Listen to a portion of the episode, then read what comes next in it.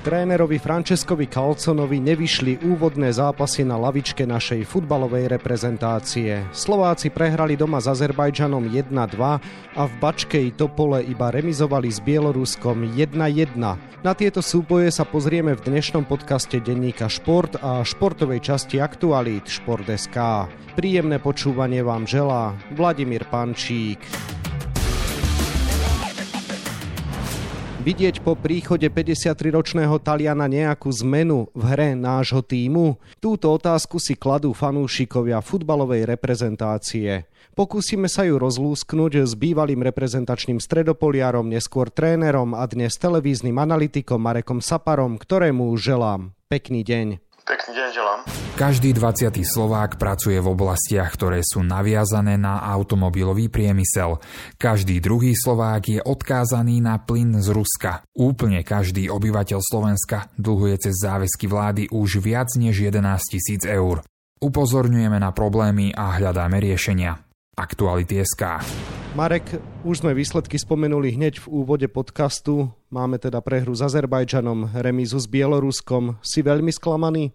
Tak myslím, že každý z nás si sa tešil na to, že pri novom trénerovi prídu aj nejaké tie dobré výsledky a aj keď sme viacerí asi neočakali nejaké neskutočné výkony jednotlivcov alebo krásny futbal. Samozrejme sme vedeli, aké to je ťažké prísť ku novému ústvu, nový tréner, ktorý je mentalitou trošku inde a samozrejme zahraničný tréner, takže z tohto pohľadu sme len čakali, ako to dopadne a akým spôsobom, akých hráčov si vyberie a že tie výsledky samozrejme sme očakávali oveľa lepšie. No bohužiaľ, vlastne sme prehrali a utrpeli sme remizu s Bieloruskom, čo je samozrejme veľmi veľké sklamanie, čo sa týka výsledkov. Francesco Calzona ešte poriadne neokúsil ani slovenské halušky a už je pod paľbou kritiky. Je to fér? No nie, nie, pretože ja som už asi pred mesiacom rozprával o tom, že by sme sa na prvý dvojzápas nemali pozerať, aké tam budú výsledky. Ako hovorím, samozrejme, že každý chce, aby to mužstvo poražalo pravidelne Azerbajdžan a Bielorusko. Proste naša reprezentácia nepatrí do tejto kategórie, to určite nie, ale momentálne sme v nejakej tej kríze a prestavbe a prišiel nový tréner, ktorý vlastne niečo sa snaží nové priniesť k tomu mužstvu, ale nebol dostatok času na to, aby si na to mužstvo zvyklo, aby si on zvykol na mužstvo, aby proste spoznal tie jednotlivé vlastnosti a osobnostné schopnosti a črty jednotlivých hráčov, pretože jedna vec je, keď mesiac sedel pred nejakým monitorom a sledoval potenciálnych reprezentantov, ktorí by mu na ihrisku mohli pomôcť a úplne niečo iné sa s nimi osobne stretnúť, vysvetľovať im to a každý z reprezentantov je nejaký iný, má nejaké iné vlastnosti. Niektorí chápu tie taktické pokyny rýchlejšie, niektorí pomalšie a samozrejme to sklbiť celé dokopy je veľmi ťažké, čiže tá kritika je jasné, samozrejme, každý z nás chce víťazstva reprezentácie vidieť čo najskôr, ale na druhej strane sú tam pochopiteľné dôvody, kvôli ktorým to zatiaľ ešte nevychádza a vieme dobre ich pekne aj vymenovať.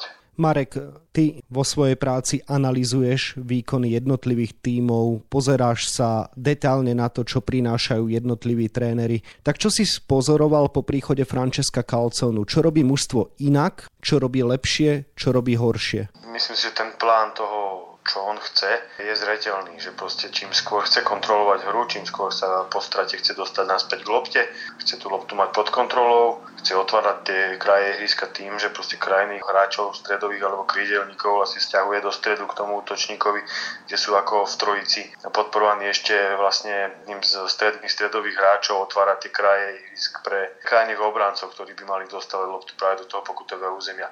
Ono ten koncept tam je vidieť a myslím si, že okrem toho prvého polčasu v domácom zápase s Azerbajdžanom to aj vychádzalo, pretože tie štatistiky to nasvedčujú.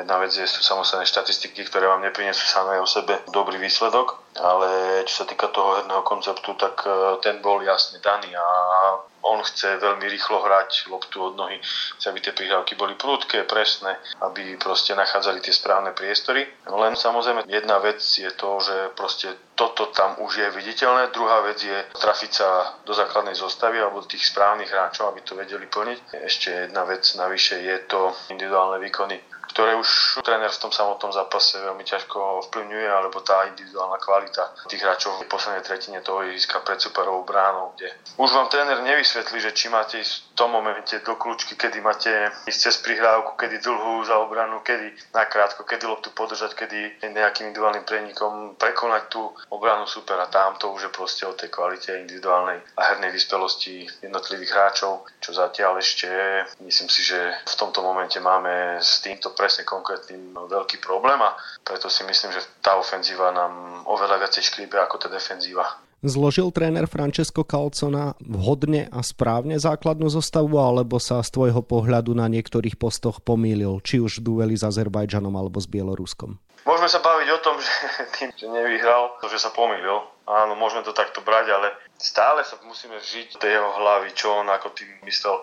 Keď sa niekto vie žiť do trénerovej hlavy, tí, čo niečo s trénerstvom majú už niečo spoločné, teraz si predstavia, že dostanú ponuku a za mesiac majú hrať nejaký dvojzápas v krajine, kde proste poznáte možno pár hráčov, ale nepoznáte celý komplex, ani mentalitu tých hráčov, ani vyťaženosť. Máte mesiac na to, aby ste nejakým spôsobom zložili káder a pritom máte len tri dni alebo štyri na to, aby ste to fyzicky osobne nejako nastavili, vlastne zmenili myšlenie tých hráčov a nastavili to tak, aby to medzi nimi fungovalo. Čiže áno, dá sa baviť o tom, že ja som si tiež vedel predstaviť základnú zostavu trošku inak. Ja som si úprimne myslel, že dostane šancu aj Káčer alebo Rusnák.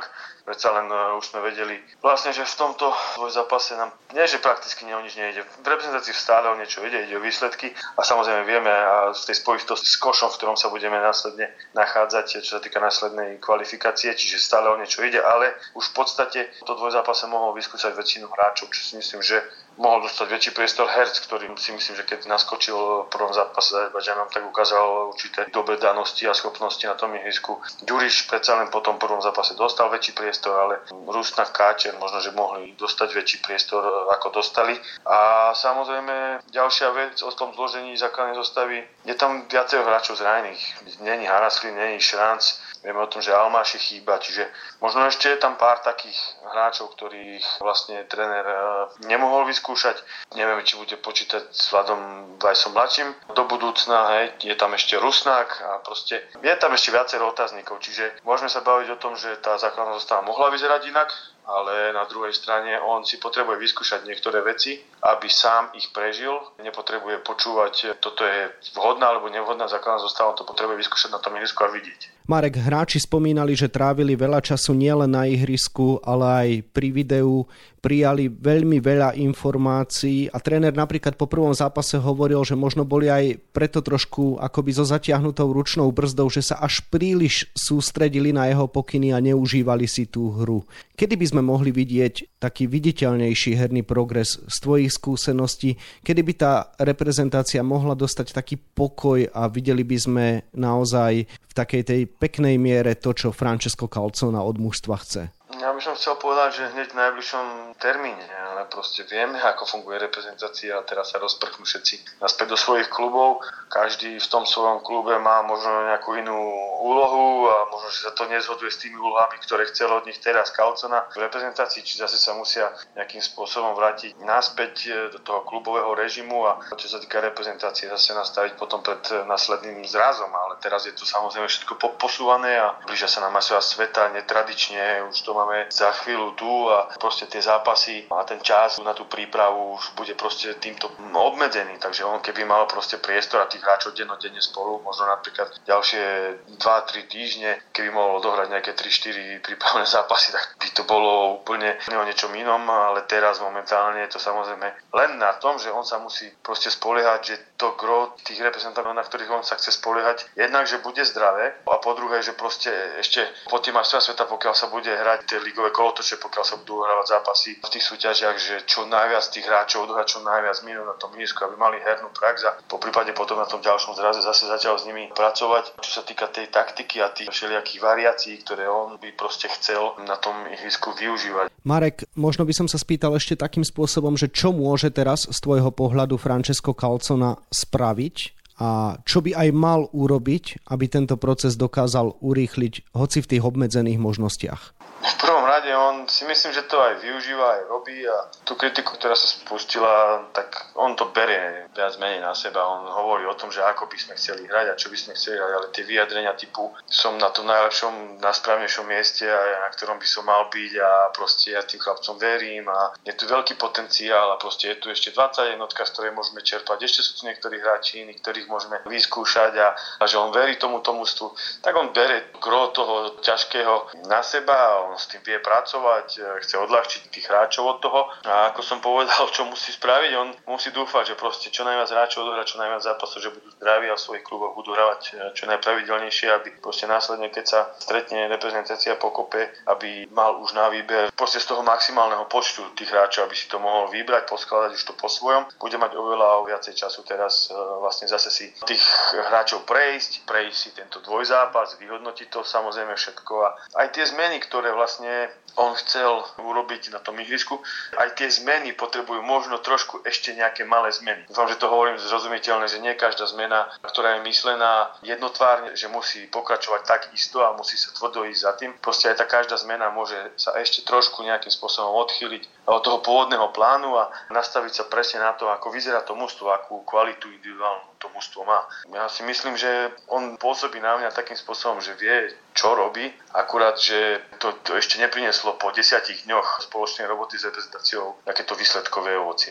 Marek, už si to naznačil v čase, keď nahrávame tento podcast, ešte to nie je definitívne, ale všetko smeruje k tomu, že pri žrebe kvalifikácie majstrovstiev Európy dvetisícdvadsaťštyri budeme nasadení až v piatom výkonnostnom koši. Nie je to tak dávno, čo sme boli v druhom. Je to tragédia? Padol náš futbal na dno? A možno kde hľadať príčiny? Tak príčiny, keď si zoberieme, kedy to sme boli v druhom koši, koľko rokov od toho prešlo, keď si to zrátame, to samozrejme sa musíme zamyslieť nad tým, akým spôsobom pracujeme s mládežou, akým spôsobom vychováme hráčov pre dospelú reprezentáciu. My sme proste krajina, ktorá nebude mať každú generáciu štyri päť silných svetových hráčov. To si musíme zvyknúť. Nebudeme ani vychovávať nejakých nadpriemerných ofenzívnych hráčov každý druhý, tretí rok. Tiež si na to musíme zvyknúť a preto je dôležité, akým spôsobom pracovať s tým mužstvom. Že proste musíme tam zapojiť do toho nejakú tú koncepciu. Ako to vidíme u mnohých tých slabších mužstiev oproti nám, že proste pracujú ako tým, pracujú takticky, aby proste tým silnejším mužstvom narobili veľa problémov. A vidíme, že častokrát sa to aj deje. To je ten problém, že proste nemáme taký výber hráčov. To nebolo ani predtým u Tarkoviča, Neuhapala. Kozák ešte zažil tú generáciu, tú silnú, ktorá proste postupila na sa Európy, ale teraz proste automaticky, kategoricky vychádza z nejakej zmene a my máme šikovných mladých hráčov, možno už práve v tejto dvadsaťjednotke potrebovali by sme ich vhodne usmerňovať a vhodne ich posielať do takej ligy a do takých mužstiev, kde budú mať hlavne hernú prax. Tam je zbytočné mať útočníka, ktorý je potenciálny, ktorý už dokazuje a reprezentácii nejaké veľké veci, dá nejaké góly a potom prestúpi do Feyenoordu Rotterdam, kde absolútne nehráva, stratí rok dva, potom samozrejme do druhej Bundesligy, tam tiež nehráva, z ďalší rok stratí. Čiže samozrejme rozprávam teraz napríklad o Boženíkovi, ktorý mal veľký potenciál a veľmi sme sa spoliehali na neho, že to bude ten útočník, ktorý proste slovenskú reprezentáciu do budúcna môže ťahať a vidíme, že za aký krátky čas na akú úroveň sa dostal, pretože proste z môjho pohľadu spravil asi zlý krok práve v tom, že išiel práve do Feyenoordu, kde tomu vôbec nesadlo, nehrával. Čiže my potrebujeme tých našich hráčov trošku aj usmerňovať a trošku takú väčšiu by som potreboval asi spoluprácu medzi viacerými ľuďmi, aby to možno chytili aj tréneri reprezentácie do rúk a ovplyvňovali tých hráčov, aby tí hráči nemysleli len na meno klubu, kam idú prestupovať, lebo sú talentovaní, ale aby rozmýšľali aj nad tým, aby v tých kluboch hrávali a vyvíjali sa ďalej futbalovo a tým pádom boli prospešní aj pre slovenskú reprezentáciu. Posledná otázka. Veríš, že práve Francesco Calzona je ten muž, ktorý nám môže pomôcť odraziť sa od toho dna? Nevidím dôvod, prečo nie. A každý vie kritizovať, každý vie povedať, že no vidíte, ja som vám to vravel, ale to proste nie je tak. Teraz ja trošku budem možno neslušný a pýtam sa na otázku proti otázkou, keby tento dvojzápas viedol nejaký slovenský tréner, ktorý by dostal šancu, čo by sa dialo? zase by sa rozprávalo. Slovák, nemáme na Slovensku dobrých trénerov, potrebujeme zahraničného trénera. No tak máme tu zahraničného trénera, ktorý má skúsenosti s veľkým futbalom, ktorý trénoval boku veľkých mien, tak mu treba dať proste priestor a čas na prácu. To som rozprával aj predtým. Nerobme len po dvoch, troch zlých výsledkoch hneď bu, bu, bu a všetko meniť znovu a prekopávať a iný systém práce. Proste sme sa rozhodli. Je to tréner, ktorého predsa vedenie Slovenského futbalového zväzu nejakým spôsobom si overilo, proste očakovalo a tým pádom mu treba dať aj čas na tú prácu. Hodnotiť môžeme budúce leto, akú prácu odviedol pri mužstve, pretože to je taký adekvátny čas, čo sa týka reprezentácie, aby sme videli tie zmeny, ktoré je možné doniesť do takej kategórie, ako je slovenská reprezentácia. Ja si myslím, že toto by sme mali dodržať, dať mu priestor a čas a uvidíme. Toľko bývalý reprezentačný stredopoliar, neskôr tréner a dnes televízny analytik Marek Sapara, ktorému ďakujem za rozhovor a želám ešte pekný deň. Ďakujem pekne, pekný deň. Výkony a výsledky našej futbalovej reprezentácie budeme ďalej mapovať na webe šport bodka es ká a takisto v denníku Šport. V jeho dnešnom vydaní nájdete aj tieto témy.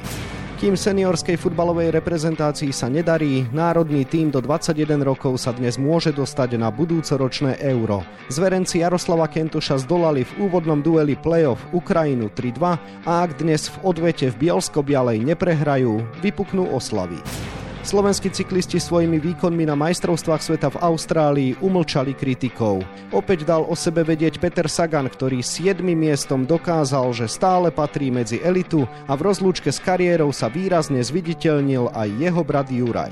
Stále iba dvadsaťročný hokejový obranca a bývalý kapitán slovenskej juniorskej reprezentácie Samuel Kňažko bojuje v kempe Columbusu o šancu zahrať si v en há el. Do juniorky sa už nechce vrátiť. Ak by mi to v klube navrhli, zvážim návrat do Európy, povedal pre denník Šport. No a na dvadsiatich štyroch stranách je toho samozrejme oveľa viac. To je na dnes z mojej strany všetko. S prianím pekného dňa sa ešte od mikrofónu lúči Vladimír Pančík. Ďalší diel podcastu si môžete vypočuť v piatok.